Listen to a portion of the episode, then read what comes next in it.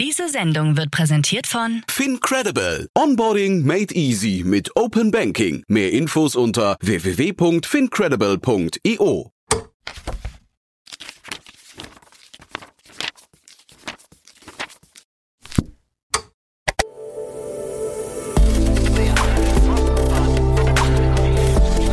Startup Insider Daily. Read Only. Der Podcast mit Buchempfehlungen von und für Unternehmerinnen und Unternehmer. Hallo und herzlich willkommen zur heutigen Folge Startup Insider Read Only. Sehr schön, dass du dabei bist. Ich bin Annalena Kümpel, ich bin Moderatorin und für dieses Format spreche ich mit Autorinnen und Autoren von Businessbüchern. Heute habe ich mit Phyllis Luise Kaschmas gesprochen. Sie hat das Buch Work-Life-Romance geschrieben und sie hat ein gleichnamiges Unternehmen gegründet. Im Buch geht es darum, sein Arbeitsleben selbst und für die eigenen Bedürfnisse zu gestalten. Und um dieses Thema dreht sich auch Phyllis gesamtes Wirken. Deshalb haben wir auch genau darüber gesprochen. Sie erzählt ihre eigene Geschichte und sie hat ganz, ganz, ganz viele Tipps für euch im Gepäck. Und natürlich haben wir auch darüber gesprochen, was das denn für Teamdynamiken und für Gesellschaftsdynamiken bedeutet, wenn alle ihre eigenen Bedürfnisse ausleben bei ihrer Arbeit. Lasst uns direkt reinstarten. Ich wünsche euch ganz viel Spaß mit Phyllis Luise Kaschmas. Werbung Sei dabei beim HTGF Family Day am 11. und 12. Juni in der Station Berlin. Für zwei Tage voller Inspiration und Business. Tauche ein in ein einzigartiges Netzwerkerlebnis mit bis zu 1500 Teilnehmenden. Erkunde das innovative Seed- und Later-Stage-Portfolio des Hightech Gründerfonds. Lass dich vom vielseitigen Programm inspirieren und knüpfe wertvolle Kontakte. Sichere dir jetzt dein Ticket. Mehr Informationen findest du unter www.family-day-htgf f.de. Startup Insider Daily. Read Only. Hi Phyllis, schön, dass du da bist. Hallo, vielen Dank, dass ich da sein darf. Ah, wie geht's dir? Sehr, sehr gut. Sehr Aber ich bin auch sehr, sehr aufgeregt. Wirklich? Für den, für den Podcast oder weil morgen das Buch rauskommt? Sowohl als auch. Für beides Okay. auf jeden Fall. Alles klar. Ach, für, für unseren Podcast muss keiner aufgeregt sein. Wir haben so ein wahnsinnig liebes Publikum. Die ähm, sind ganz süß. Also, Grüße gehen raus. Ähm, Phyllis, wie alle, die hier im äh, Read-Only-Format sind, hast du ein Buch geschrieben. Work-Life Romance. Und ich habe vorsichtig rausgelesen, dass du kein großer Fan der Idee von Work-Life-Balance bist. Warum? Das stimmt, weil ich hole mal ganz kurz ein kleines bisschen aus. Äh, Ich komme vom Dorf, also vom richtigen Bauernhof. Und wir haben früher Obst und Gemüse verkauft. Und ähm, die Work-Life-Balance wird ja oft dargestellt mit so einer Waage. Und ich habe mich schon immer gefragt, als ich das erste Mal irgendwie auf dieses Konzept gestoßen bin, haben die Menschen, die sich dieses Bild ausgedacht haben, noch nie mit so einer Waage gearbeitet? Weil das ist ganz schön schwer, die im Gleichgewicht zu halten. Ne? Ne? Also wir hatten zum Beispiel einen Äpfel und bis ich da mit meinen kleinen Gewichten das in der Balance wirklich hatte, war total herausfordernd. Und ich habe mich immer gefragt, ist das nicht super frustrierend, so einem total instabilen Zustand wie der Work-Life-Balance halt nachzueifern. Ist, Ja. glaube ich. Also deswegen Genau, damit kämpfen, es. glaube ich, auch viele Leute. Ganz genau, ganz genau ist es. Und deswegen sind wir halt bei Work-Life Romance, so heißt auch unsere Firma, eben der Meinung, dass Work-Life-Balance, also dass quasi Arbeit und Leben oder Arbeit und Freizeit quasi in so einer Art Balance sein müssen und sich gegenseitig ausgleichen müssen, einfach langfristig halt super frustrierend, genauso wie in so einer Waage eben das Gleichgewicht herzustellen, weil das eben ein Zustand ist, der ist instabil und der ist halt total schwierig aufrechtzuerhalten. Also warum nicht Arbeit und Leben miteinander kombinieren und daraus eben statt einer Waage die Work-Life-Romance zu machen? Oh, das, äh, man kann das ja jetzt nicht sehen, was Phyllis so gemacht hat, aber sie hat jetzt irgendwie aus ihren Händen, die so zu einer Waage, also hat sie so nebeneinander gehalten wie so eine Waage und dann hat sie ein Herz draus geformt. Ehrlich gesagt auch ein bisschen süß. Ähm, es ist immer gemein, Businessfrauen in der Öffentlichkeit süß zu nennen, aber das ist wirklich ein niedliches Bild. Voll okay. Ähm, gilt auch wirklich nur für das Bild, was du dir ausgedacht hast. Wir reden gleich tiefer über die Work-Life-Romance. Äh, vorher, wie, ähm, was ist denn passiert zwischen äh, Phyllis äh, kommt vom Bauernhof und jetzt hat sie eine Firma und irgendwie noch eine Wohnung in Hamburg und schreibt Bücher über Work-Life-Dinge? Ja, da ist ganz schön viel passiert. Äh, vor allem, also ich war schon immer sehr ambitioniert und äh, habe dann nach dem Abitur mir überlegt, was möchte ich eigentlich machen. Und damals ähm, wollte ich halt unbedingt finanziell unabhängig sein. Ich komme aus einer klassischen Arbeiterfamilie. Also meine Eltern sind beide Gärtner. Mein Papa kommt aus der Türkei, der ist äh, in den 70er nach Deutschland gekommen und meine Mama kommt aus Deutschland. Und wir haben also quasi so einen gewissen Arbeitsethos zu Hause auch gehabt, auch gerade auf dem Hof. Ne? Also ich war das erste Mal auf dem Acker mit, da konnte ich gerade laufen gefühlt. Mhm. Und das heißt, ich mochte halt schon immer gerne arbeiten, ich mochte immer gerne was tun, ich war immer sehr ehrgeizig und bin dann halt in die Wirtschaft gestartet und habe dann relativ schnell gemerkt, wie man ganz schnell halt erfolgreich sein kann, objektiv und bin dann in die Immobilienbranche gegangen, weil Ziel war eben finanzielle Unabhängigkeit und meine Eltern, die arbeiten jetzt bei einem Wohnungsunternehmen, das heißt, war halt auch irgendwie bekannt. Und dann bin ich da relativ schnell aufgestiegen und war dann auch ganz gut situiert, sage ich jetzt mal. Und mit Mitte 20 ähm, war ich dann aber in so einem Lebenskonzept gefangen, das gar nicht so gut zu mir gepasst hat. Ich hatte halt einen langjährigen Partner, wir hatten einen Hund, wir hatten ein neues Auto vor der Tür, wir hatten eine sehr schöne, neu sanierte Wohnung mitten in der Innenstadt, damals in Hannover. Ich hatte einen unbefristeten äh, Job, war sehr gut bezahlt und habe aber in mir drin gedacht, scheiße, das passt alles überhaupt gar nicht zu mir. In mir drin sah es so anders aus. Und mir ging es halt gesundheitlich immer schlechter, weil ich eben immer angepasster einfach war. Und es lag gar nicht daran, dass der Job damals schlecht war. Meine KollegInnen waren super nett. Ich habe da halt einfach nicht reingepasst. Und dann ging es mir gesundheitlich irgendwann so schlecht, dass ich zum Arzt gegangen bin und dann habe ich die Diagnose Bore-out bekommen. Und das war für mich ein richtiger Schock, weil ich so dachte, hä? Was ist das? Noch nie gehört? Burnout bekannt, Bore-out in meinem Leben noch nicht gehört. Bin nach Hause gegangen, hab's gegoogelt und hab gedacht, scheiße, das habe ich.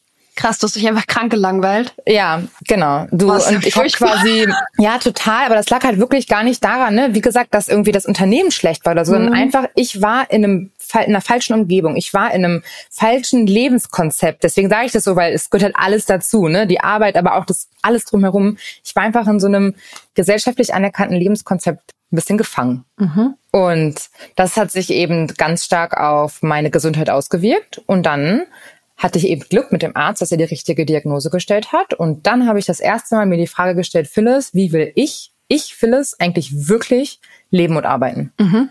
Und das ist ja tatsächlich die Kernfrage auch im Live-Design, womit es losgeht, auch in dem Buch. Und dann habe ich angefangen zu experimentieren. Also ich habe dann angefangen, der Freude wieder zu folgen, weil ich das Gefühl hatte, ich bin gar nicht mehr ich und alle, die mich kennen, wissen, ich bin total die begeisterungsfähige, positive Person und das war ich halt einfach nicht mehr. Und ich habe mich so verloren gefühlt und wollte aber unbedingt was ändern. Und ich bin so eine Macherin, ich mache dann einfach. Und dann habe ich halt meinen Job einfach literally gekündigt, äh, habe dann ein Praktikum angefangen, ähm, habe auf ungefähr, ich glaube, oh, also ein Großteil meines Gehalts verzichtet, damit ich meine Wohnung weiter behalten konnte, haben wir ganz viele Zimmer untervermietet habe da auf einmal quasi in einer WG gelebt ähm, und habe das aber alles möglich gemacht und habe halt gemerkt, boah geil, jetzt fühlt sich mein Leben schon wieder viel leichter an und ich habe schon wieder viel mehr Freude und auch Spaß. Und ähm, dann war ich in der Automobilbranche, habe festgestellt, es war jetzt schon ein cooler Schritt, aber noch nicht der Schritt. Dann ähm, bin ich weitergegangen ins Marketing, weil ich so 2014, 15 einfach mich für Social Media interessiert hat in meiner Freizeit mhm. und gedacht habe, hey, das wird auch mal ganz cool, das macht schon Spaß habe mich dann dahin beworben in ein mittelständisches Unternehmen, war dann relativ schnell Head of Marketing ähm, von einem kleinen Team und habe dann aber gemerkt, boah, was mir richtig Spaß macht, ist eigentlich Leute entwickeln. Menschen dabei helfen, ihre Potenziale zu erkennen und auch auszuleben und habe mich dann selbstständig gemacht, äh, habe dann Frauen vorrangig dabei beraten, ihre eigenen Karrieren zu gestalten und bin dann so tatsächlich zu Marius und Robert, meinen beiden Co-Autoren, gekommen und zu Work-Life-Romance. Und dann haben wir relativ schnell gemerkt, das ist ein ganz schön gutes Match zwischen uns dreien. Und ja, jetzt sind wir alle in der Gesellschaft und haben gemeinsam ein Buch geschrieben. Ja, und ihr ähm, arbeitet mit Menschen ihre eigene Work-Life-Romance aus, wenn ich das richtig verstanden habe, ne? Genau, wir arbeiten mit Menschen zusammen und mit Unternehmen. Also wir haben quasi zwei verschiedene Bereiche.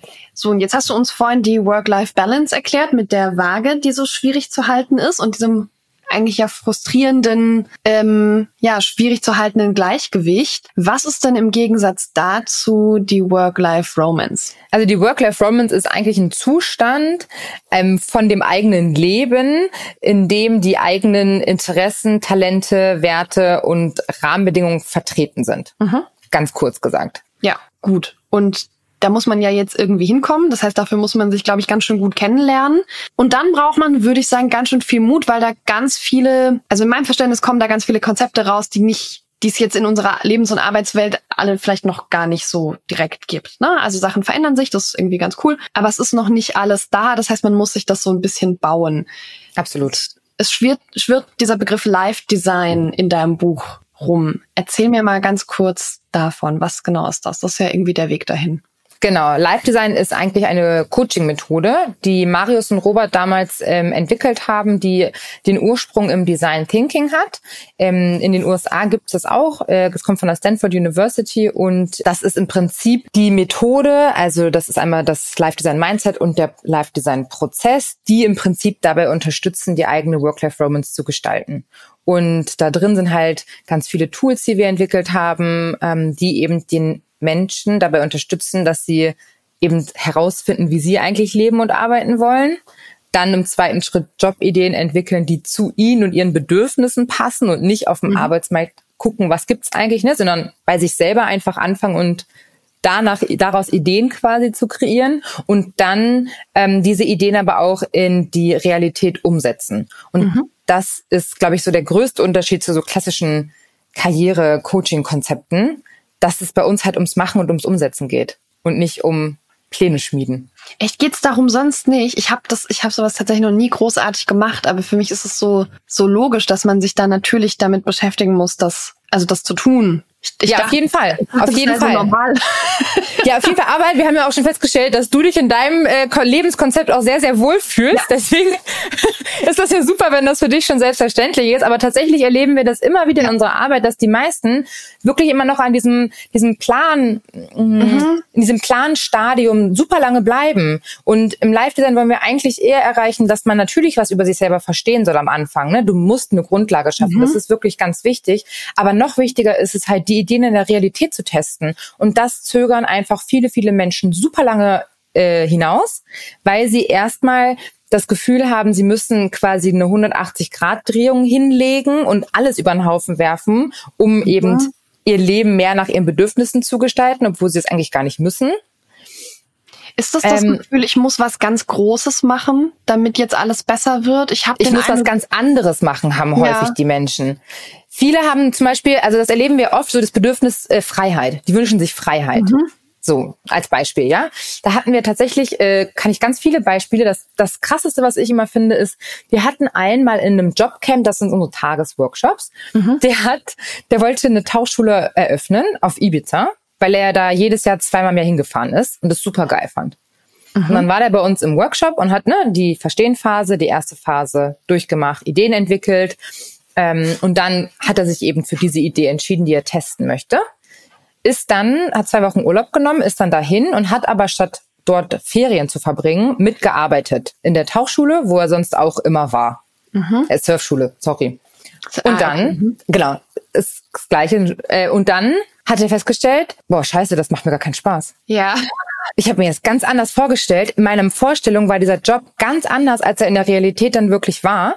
Und dazu wollen wir im Prinzip die Leute animieren, weißt du, dass wir quasi Prototypen sich überlegen für ihre Jobideen, die sie haben und dann ins Testing gehen, um dann eben wie da in einem Zeitraum von zwei Wochen, das ist jetzt schon ein relativ intensiver Prototyp, ne? Mhm. Aber in zwei Wochen einfach Erkenntnisse über diese Jobidee zu sammeln, die sie auf dem Papier natürlich niemals hätten ähm, erleben können. Mhm. Ja, ich finde, also für mich ist es so wahnsinnig logisch. Du hast ja auch gesagt, es kommt so aus dem Design Thinking und damit ja, ähm, sind also viele Menschen in der Startup-Szene ja auch schon ganz lange befasst. Also irgendwie kennt man dieses Denken ganz äh, ganz schnell. Deswegen ist es gerade so, ja, ja, ja, ich, I, I know, es ergibt Sinn. Also ich habe so ganz viel Connection dazu. Du hast gerade gesagt, ganz viele Menschen wünschen sich Freiheit. Ich hatte vor kurzem ein Interview mit Johanna Barth. Wir verlinken das in den Show Notes. Da hat sie erzählt, dass Angestellte sich zwar ähm, immer mehr Freiheit wünschen und das kommunizieren, dass man aber in Studien feststellen kann, dass je mehr Freiheit Menschen haben, desto gestresster sind sie an verschiedenen Stellen in ihrem Job. Ist das Ergebnis häufig, dass wir denken, dass wir uns mehr Freiheit wünschen in eurer Arbeit? Und das, also wie, wie siehst du das? Ich glaube tatsächlich, dass bei viele denken, dass sie eben ganz viel Freiheit wollen. Dabei mhm. hilft meistens schon ein bisschen mehr. Mhm. Also ich glaube, viele haben so einen falschen Eindruck davon, wie viel Freiheit sie sich eigentlich wünschen. Und das finde ich aber so toll am Live-Design, dass wir fangen eben bei den Menschen selber ja erstmal an die beschäftigen sich eben am Anfang natürlich mit sich selber und ihren eigenen Bedürfnissen, weil die meisten ehrlicherweise können das gar nicht artikulieren. Die wissen gar nicht, was sie eigentlich zum Beispiel für gute Rahmenbedingungen brauchen. Mhm. Und durch das Testen, also wenn Sie dann zum Beispiel ähm, komplett flexible Arbeitszeiten kriegen, als Beispiel. Ne? Vorher hatten Sie vielleicht starre Arbeitszeiten, kriegen dann komplett flexible Arbeitszeiten. Dann ähm, ist es in Unternehmen so, dass dann Prototypen gemacht werden, sagen wir mal einen Monat, und dann wird der ausgewertet. Und bei dieser Auswertung kommt dann eben raus, war das jetzt zu viel Freiheit? Schränken wir es vielleicht doch wieder ein? Oder äh, war das jetzt quasi genau richtig? Mhm. Aber auch da wieder, das ist halt total individuell. Und dadurch, dass wir das so ein bisschen auch begleiten, weißt du, mit diesem, erst mit überhaupt die Möglichkeit aufzeigen, dass man das testen kann, dass man das dann auch auswertet, dass man dann eben auch im Team, wenn es im Team getestet wird, gemeinsam darüber spricht. Mhm. Das ist halt viel zielführender und viel menschenorientierter, als wenn man einfach sagt, so, hier habt ihr flexible Arbeitszeiten, viel Spaß damit. Enjoy! genau, genau. Weil ich glaube, dann sind viele überfordert. Dann sind viele überfordert, weil sie ja, ja das ist neu für die wie sollen die damit umgehen, wenn es irgendwie keinen Rahmen gibt, ne? Ja, und es entsteht ja auch so ähm, Druck durch die angenommene Wertung der Kolleginnen und Kollegen und durch das, was man selber so bei anderen Leuten bewertet. Also da entsteht ja auch, da stehen, entstehen ja auch ganz komische soziale Dynamiken, die dann einfach gar nicht mehr gesteuert sind. So, da hilft einem ja dann auch keiner mehr. Wie sehen denn diese Prototypen aus? Also du hast jetzt schon gesagt, zwei Wochen auf Ibiza sein, das ist schon ein sehr intensiver Prototyp. Ja. Das kommt mir gar nicht so intensiv vor, weil ich denke, ja, dann nimmt man halt zwei Wochen Urlaub und macht ja. dann dann fährt man halt mal nach Ibiza, wenn man da mal mitarbeiten will. Aber wie sehen sonst die Prototypen aus, die die Leute irgendwie nutzen, um ihre Jobs, ihre Lebensidee auszuprobieren? Also das ähm, einfachste ist so eine ganz klassische Schreibtischrecherche. Das ist eigentlich mhm. für 99 Prozent, würde ich mal sagen, der Startpunkt. Okay. Also wie ähm, sieht der Job wirklich aus? Oder? Genau, einfach mal zu recherchieren. Häufig haben auch Menschen äh, eine Idee, was für einen Arbeitgeber sie zum Beispiel wollen. Ne? Und mittlerweile mhm. findest du ja alles erstmal online und dann aber natürlich auch viel auf den sozialen ähm, Netzwerken, also vor allem LinkedIn und teilweise auch Xing. Da findest du halt auch einfach viel über viele Einblicke von Menschen, die eben den Job schon haben oder eben bei gewissen Unternehmen arbeiten. Ähm, und dann ist es quasi oft dann der zweite Schritt tatsächlich mit diesen Menschen zu sprechen. Das mhm. ist dann für viele die erste Hürde, rauszugehen und Leute anzuschreiben, die man vielleicht nicht kennt und mit denen einfach ein mhm. Gespräch zu führen. Ähm, und dann Interviews zu führen. Und da mhm. aber auch wieder gibt's wieder so einen Rahmen für, weil das bringt natürlich auch nur was, wenn du mit konkreten Fragestellungen in so ein Gespräch reingehst. Und dann gibt's ganz viele Facetten noch hin. Also dieses, was ich jetzt gerade meinte mit ähm, so sich zwei Wochen einfach mal Zeit zu nehmen, so ein Sabbatical zum Beispiel, nehmen sich dann auch manche, wenn das möglich ist, das wäre dann so der das ganz große. Und dazwischen haben wir dann noch sowas wie einfach mal ein paar Stunden vielleicht mhm. bei jemandem mitlaufen, was zu beobachten. Feldforschung nennt sich das. Mhm. Also da gibt's ganz viele verschiedene Abstufungen quasi dazwischen, je nachdem, wie viel Zeit man eigentlich auch gerade hat. Das können mhm. die Menschen dann immer selber entscheiden, wie viel Zeit sie gerade investieren können und wollen und ähm, auch wie viel Risiko sie bereit sind einzugehen. Weil was wir halt mit diesen Prototypen erreichen wollen, das Schreibtischrecherche ist wirklich, da brauchst du halt 30 Minuten Zeit. Ne? Das ja. ist ganz einfach. Mhm. Aber das Schöne ist, wenn sie den ersten Schritt erstmal gegangen sind und da schon eine Erkenntnis haben, dann fallen die nächsten Schritte halt nicht mehr so schwer. Du sagst jetzt, für dich sind zwei Wochen, ne, das ist total logisch, ich bin ja zwei Wochen Urlaub und fahr dahin. Für viele ist das aber ein Riesenhindernis. Mhm. Und damit wir eben alle Menschen irgendwie auch ein bisschen abholen können und auf ihrem Weg, auf ihrer Live-Design-Reise einfach unterstützen können, gibt es diese ganz unterschiedlichen Arten von Prototypen. Ja, also du sprichst ja viel über Jobs. Kommen auch Leute zu euch, die gerne gründen wollen oder für das, für die das am Ende die Lösung oder die Idee ist? Lässt sich das auch? Das sind für mich zwei verschiedene Sachen. Ja. Also es kommen Menschen zu uns, die vielleicht noch nicht aussprechen, dass sie gründen wollen oder ja. sich selbstständig machen wollen. Ähm, aber das ist ganz oft tatsächlich äh, das Ergebnis. Also ähm, hier die Hülle der Löwen ist doch gerade. Und da war jetzt ein Startup Free Mom. Ja. Die haben mit Tijen den Zuschlag bekommen. Und die Lena zum Beispiel, Lena Pieper, die hat bei uns die Ausbildung gemacht und die hat entweder in der Ausbildung, glaube ich, oder kurz danach gegründet. Die ist witzigerweise auch äh, als Story im Buch drin. Mhm. Wir haben ja in dem Buch auch einige Leute vorgestellt. Cool. Und die hat zum Beispiel nämlich durch Live Design, durch uns, durch diese diese Gemeinschaft auch, die wir immer haben in unseren äh, Coaching-Ausbildungsrunden, hat die halt erstmal festgestellt, was es eigentlich alles so für Möglichkeiten noch gibt und hat dann äh, gegründet. Also das passiert oft tatsächlich. Okay, also Gründen ist schon, wenn du sagst, es passiert oft, dann ist es ja schon oft, offensichtlich für viele Leute ein, ein guter Schritt. Absolut, absolut. Wobei ich sagen muss, in den letzten, in den letzten Jahren würde ich sagen, hat sich auch so ein bisschen der Trend entwickelt. Ähm, und das wird, glaube ich, in der Zukunft auch noch weitergehen zu einem Jobportfolio.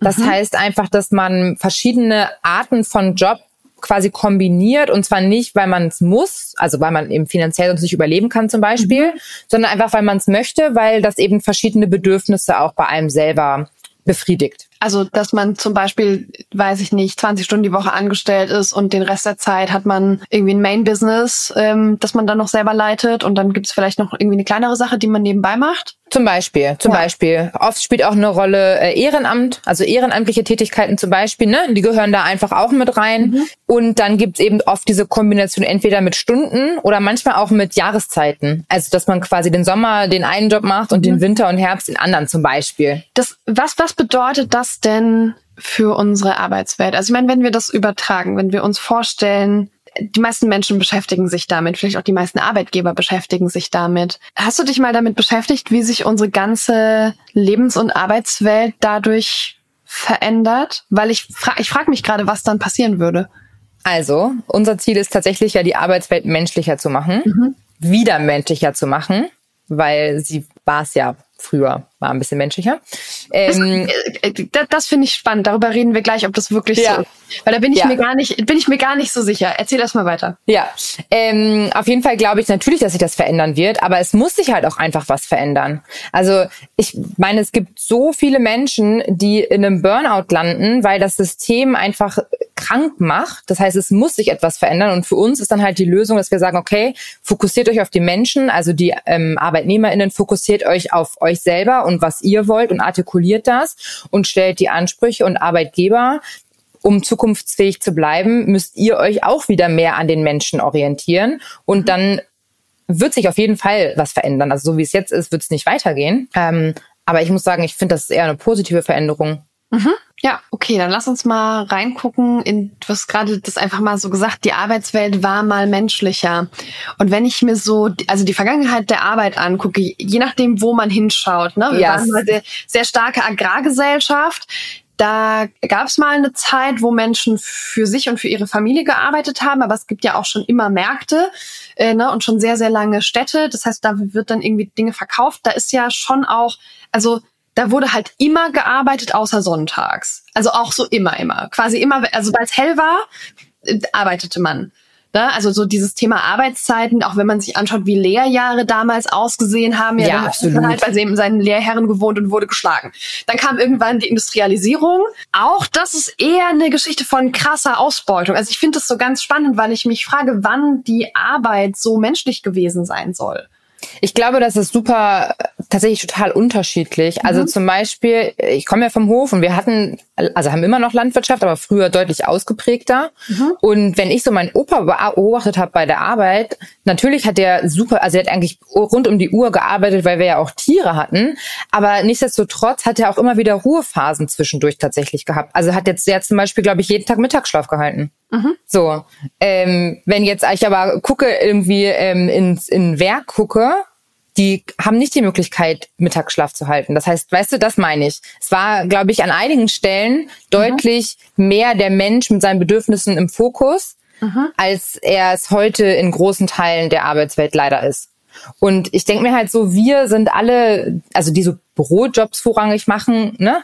Ähm, wir sind alle in so einer super privilegierten Situation und wenn wir nicht anfangen, was zu verändern, mhm. dann wird das in den anderen Jobs erst recht nicht passieren. Mhm. Okay.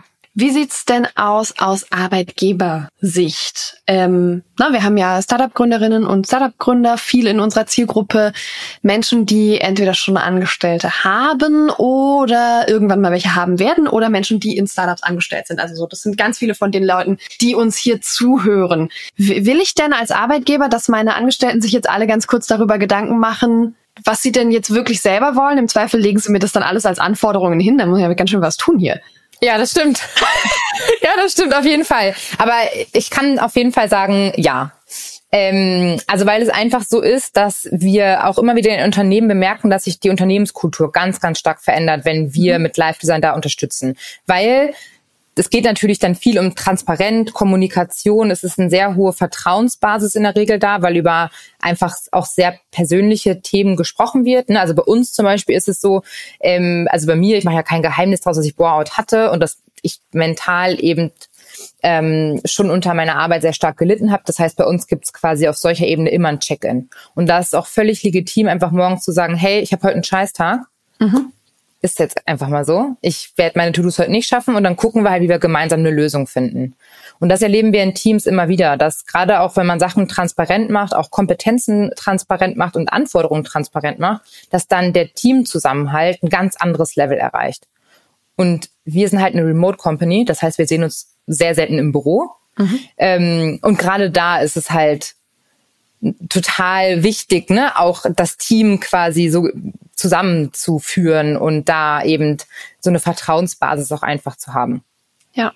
Aber es ist auf jeden Fall anders. Und anders bedeutet auch immer, der Mensch ist im Mittelpunkt. Das heißt, es ist natürlich auch viel an Kommunikation äh, notwendig. Das wird einem aber auf jeden Fall gedankt. Also gerade mhm. wenn man auch so in Richtung Fachkräftemangel, ich glaube halt, die Unternehmen, die ihre Menschen, Mitarbeitenden nicht in den Mittelpunkt stellen, das wird in der Zukunft einfach immer schwieriger werden. Mhm. Ja, und auf der anderen Seite hat man natürlich, also wenn alle irgendwie den Anspruch haben, dass ihr Job vollständig ihre Bedürfnisse erfüllt, was ja eine, also eine super schöne Idee. Ich bin da völlig dabei. Aber wenn ich mir jetzt ein ganzes Team anschaue, dann muss ich es ja irgendwie schaffen, Leute so zu finden und auch irgendwie Konstrukte so zu bauen, dass das Konstrukt zu jedem Einzelnen genau passt. Und das heißt, jeder Mensch, der rausgeht und wenn jemand Neues reinkommt, muss man alles nochmal neu durchdenken und gucken, ob wieder alles zusammenpasst, weil du niemals jemanden finden wirst, der exakt die gleichen Bedürfnisse hat, wie der Mensch, der jetzt rausgeht. Das heißt, da hat man irgendwie schon mal so ganz viel Risiko und Leute in Teams fallen aus, ne, keine Ahnung, Männer und Frauen gehen in Elternzeit, Leute werden krank und so weiter. Wie also wie, wie stehst du zu Kompromissen für so ein Team? Also wie, wie funktioniert das damit zusammen, dass jeder Einzelne so stark in seinen Bedürfnissen ist? Und wie bleiben wir dabei teamfähig? Also das ist das ist total wichtig. Live Design bedeutet auch immer tatsächlich gerade in so einem ähm, du hast ja eine gewisse Rahmenbedingung auch, in dem du einen Rahmen, in dem man sich bewegt. Das bedeutet immer auch Kompromisse eingehen. Und was ich aber noch gerne sagen möchte ist, dass nicht alle Menschen das Bedürfnis haben, 100 Prozent ihrer Bedürfnisse auszuleben. Mhm. Also weißt du, die wollen teilweise ja gar nicht 100 Prozent erfüllt sein, was auch voll in Ordnung ist, finde ich. Das kann halt jeder Person selber entscheiden. Was nur im Live-Design eben anders ist als bei anderen Dingen, ist, dass es eben sehr transparent gehalten wird, weil wir die Tools ja quasi an die Hand geben. Also zum Beispiel gibt es so ein Live-EQ. Das ist das ähm, Status Quo-Tool, wo es darum geht, die eigenen ähm, Werte zu niederzuschreiben und sich da auf ähm, eine Handvoll quasi zu beschränken. Und ähm, ich weiß von Beispielen, die machen das zum Beispiel dann direkt im Vorstellungsgespräch, lassen die das halt vorbereiten zu Hause mhm. äh, und dann bringen die das mit und dann gucken die, ob das quasi überhaupt ein Match ist mit dem Team. Weil das Team eben auch gemeinsam so ein Live-EQ quasi für sich selber erarbeitet und dann so Teamwerte ähm, festlegt. Und das ist dann eben für das Bewerbungsgespräch halt eine ganz coole Grundlage auch, um einfach darüber zu sprechen und um auch zu gucken, hey, ist es einfach wirklich ein Match? Mhm. Okay, also man kann das auch einfach als Tool dann im HR nutzen. Ja, absolut, ja. absolut. Also wir machen auch viel so ähm, Mitarbeitende entwickeln mit Hilfe mhm. von dem Prozess. Also viel natürlich so Trainees ähm, ne? und äh, Führungskräfte, aber auch in alle anderen Re Möglichkeiten, auch um passende Weiterbildung einfach zu finden, zum Beispiel. Ja, nimm uns da mal ein bisschen mit rein. Wie sieht das denn aus, wenn ihr mit so einem Unternehmen zusammenarbeitet? Das ist sehr individuell, weil genauso ja. wie bei uns der Mensch quasi im Mittelpunkt steht, steht, wenn wir im Unternehmen arbeiten, natürlich das Unternehmen im Mittelpunkt, also beziehungsweise also die Menschen. Prozess oder so. Genau, die Menschen in dem Unternehmen und der Prozess ist immer gleich. Es ist mhm. nur immer unterschiedlich, wie wir es machen. Also ähm, wir fangen dann auch zum Beispiel jetzt das ist zum Beispiel Teamzusammenlegung, ja? Wenn jetzt aus zwei Teams zum Beispiel ein Team gemacht mhm. wird, dann fangen wir halt auch an, dann machen wir ähm, drei verschiedene Workshops, wird angefangen mit ähm, die entdecken sich erstmal ein bisschen selber, machen einige Tools selber, dann versuchen wir da einen gemeinsamen Konsens eben zu finden. Dann ähm, werden Ideen entwickelt, wie eben eine Zusammenarbeit in Zukunft aussehen kann. Ähm, mit den gleichen Methoden, mit denen wir eben sonst auch die Jobideen entwickeln, wenn wir jetzt mit Endkundinnen zusammenarbeiten, aber dann eben innerhalb des Teams, ne, abhängig dann von der Fragestellung, die die eben haben. Und dann überlegen wir, wie Prototypen aussehen können.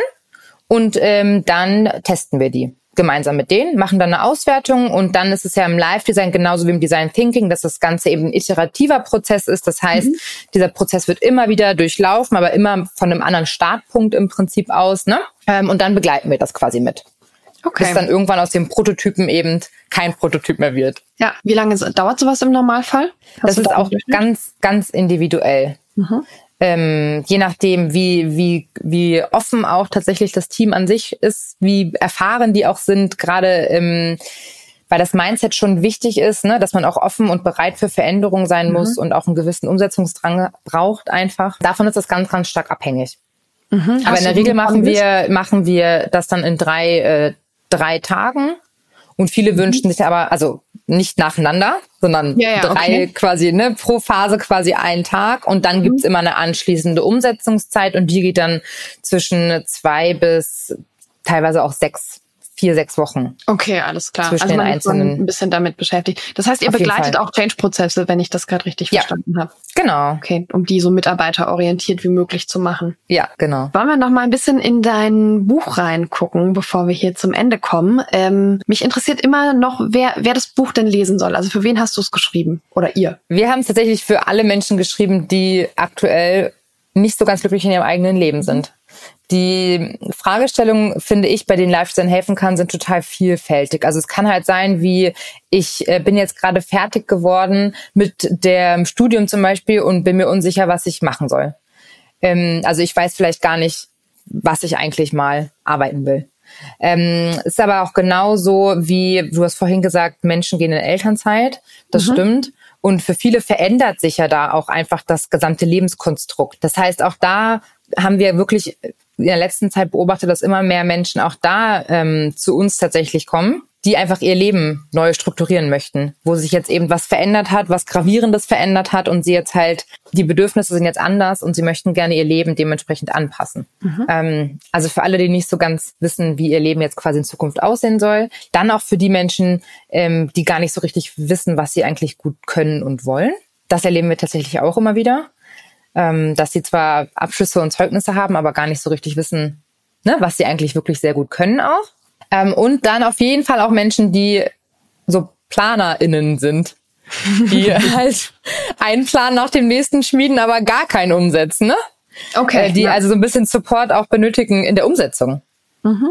Ne? Und so ein bisschen da sich Leichtigkeit wünschen und vielleicht auch mal den einen oder anderen Schubs in die richtige Richtung. Ja, und wenn ich jetzt anfange, das Buch zu lesen und dann bin ich fertig, was hat sich im Idealfall im Laufe dieser Lektüre verändert? Ganz viel. Tatsächlich. Also weil du dich sehr, sehr aktiv mit dir selber auseinandersetzt. Das heißt, du bekommst mhm. auf jeden Fall auch nochmal Klarheit ähm, darüber, was eigentlich so dir gerade wichtig in deinem Leben ist, was deine Werte sind, was du gut kannst, aber auch was du quasi für Rahmenbedingungen einfach brauchst, dann ähm, haben sich auf jeden Fall, bin ich mir ziemlich sicher, ganz viele neue Möglichkeiten ergeben ob du die jetzt nutzt oder nicht, ne, aber du bist einfach dir bewusst, dass es die quasi gibt. Mhm. Und du hast auf jeden Fall auch schon äh, durch die Umsetzung eigene Erfahrungen gemacht. Ja. Also was wir immer wieder merken in diesen ganzen Prozessen, auch wenn wir die Workshops machen oder wir haben auch so ein Online-Programm, was halt für uns total schön zu sehen ist, dass die Menschen egal wie alt die sind, am Ende deutlich hm, selbstbewusster rausgehen im Sinne von, sie sind sich selber viel mehr bewusst. Also mhm. das ist auch so ein richtiger toller Push nochmal so für das eigene Selbstvertrauen. Das ist natürlich total schön, weil die Menschen dadurch einfach signifikant mutiger werden, wenn sie halt wissen, was sie wollen und das dann auch umsetzen. Und jetzt so ganz zum Ende wünsche ich mir immer von meinen Gästen noch einen Tipp. Und ich glaube, bei dir ist es ganz cool, wenn wir mal in eins von deinen Tools reingucken, für die Menschen, die gerade ein bisschen sich unzufrieden fühlen oder sich fragen, was so ihre nächsten Schritte sind. Welche, welche Frage, welches Tool kannst du mitgeben? Welches Tool ich immer extrem hilfreich finde, ist tatsächlich das Tool Love and Hate, nennt sich das. Mhm. Das ist eigentlich eins sehr am Anfang, aber das ist total augenöffnend, weil das Tool hat im Prinzip funktioniert es ganz einfach. Ich kann es ja kurz erklären. Bitte? Ihr braucht einfach nur ähm, einen Zettel und einen Stift. Das reicht erstmal. Und ihr schreibt euch einfach einmal auf, was ihr die ganze Woche über so macht. Gerne den eigenen Kalender scannen, die eigenen Fotos auf dem Handy durchgucken, was auch immer, weil viele können diese Frage, was machst du eigentlich die ganze Zeit, sehr selten beantworten. Und das hilft so ein bisschen dabei, aus diesem Autopiloten rauszukommen. Also einfach einmal aufzuschreiben, was man eigentlich so macht, den ganzen Tag, die ganze Woche über. Mhm. Und ähm, das darf auch gerne natürlich alle Bereiche umfassen. Also du hast erzählt, du warst gerade mit dem Fahrrad unterwegs. Sowas gehört da natürlich zum Beispiel auch rein. Ähm, und dann im zweiten Schritt einmal zu überlegen, gibt mir das eigentlich gerade Energie oder raubt mir das Energie? Ne, also so dieses Energielevel nochmal mit reinzubringen. Mhm.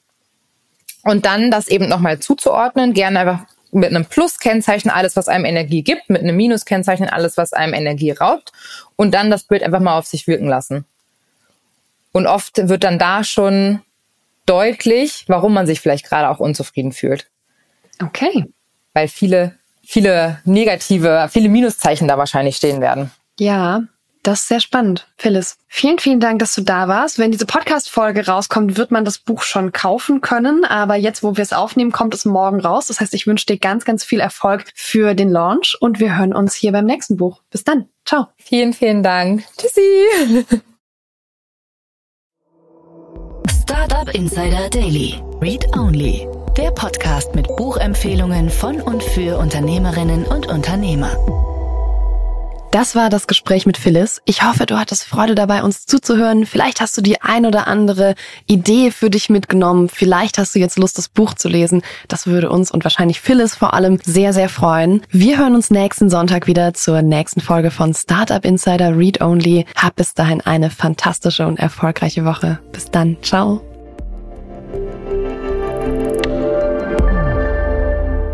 Diese Sendung wurde präsentiert von Fincredible. Onboarding made easy mit Open Banking. Mehr Infos unter www.fincredible.io.